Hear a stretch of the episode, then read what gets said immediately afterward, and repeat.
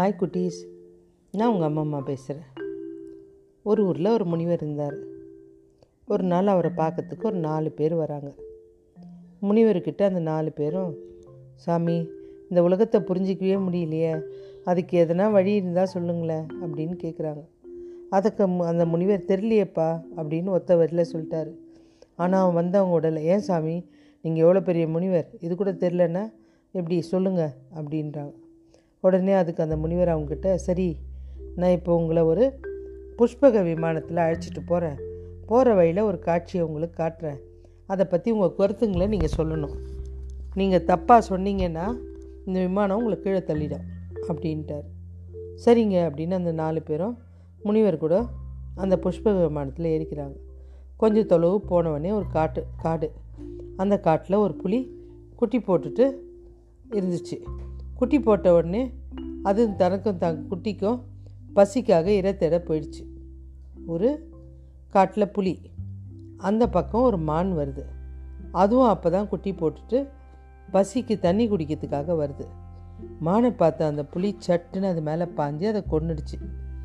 தானும் சாப்பிட்டுட்டு தன்னோட குட்டிங்களுக்கு எடுத்துன்னு போயிடுச்சு. அதை பார்த்ததுமே அந்த புலி குட்டிங்களுக்கு சந்தோஷம். இந்த பக்கம் தன் அம்மாவை பறி கொடுத்துட்டு மான் குட்டி வருத்தமாக இருக்குது இந்த காட்சி அவங்ககிட்ட காமிச்சிட்டு முனிவர் கேட்குறாரு உங்களுக்கு என்ன கருத்து தோணுதுப்பா? அதுக்கு நாலு பேரில் ஒருத்தர் சொல்கிறான் ரொம்ப தப்பு சாமி. மான் குட்டிங்களுக்கு இப்போ தான் தாய் இல்லாமல் போச்சே. அப்படின்னு. எவ்வளோ பெரிய தப்பு? அப்படின்றான். உடனே அந்த விமானம் அவனை கீழே தள்ளிடுது. அடுத்த ஆள் முனிவர் கேட்குறான் ஏன்பா உன் கருத்து என்னன்னு சொல்லியே. உடனே அவன் சொல்லான் ஏற்கனவே ஒருத்தன் கீழே விழுந்ததை பார்த்தவொடனே அவனுக்கு இல்லை சாமி புலிக்கு எரியாக தானே மான் இருக்குது அப்படின்னு சொன்ன உடனே அவனும் விமானத்துலேருந்து கீழே விழுந்துட்டான். இதெல்லாம் பார்த்துட்டு அடுத்த ஆள் ரொம்ப உஷாராக இது தப்பு இல்லைங்க அப்படின்றான். உடனே இது எப்போ உலகத்தில் நடக்கிற விஷயந்தான் அப்படின்னு விமானம் அவனையும் தள்ளிடுது. கடைசியாக இருந்தவனை பார்த்து கேட்குறாரு ஏன்பா உன் கருத்து என்ன? தெரில சாமி அப்படின்றான். இந்த முறை அவனை விமானம் கீழே தள்ளல.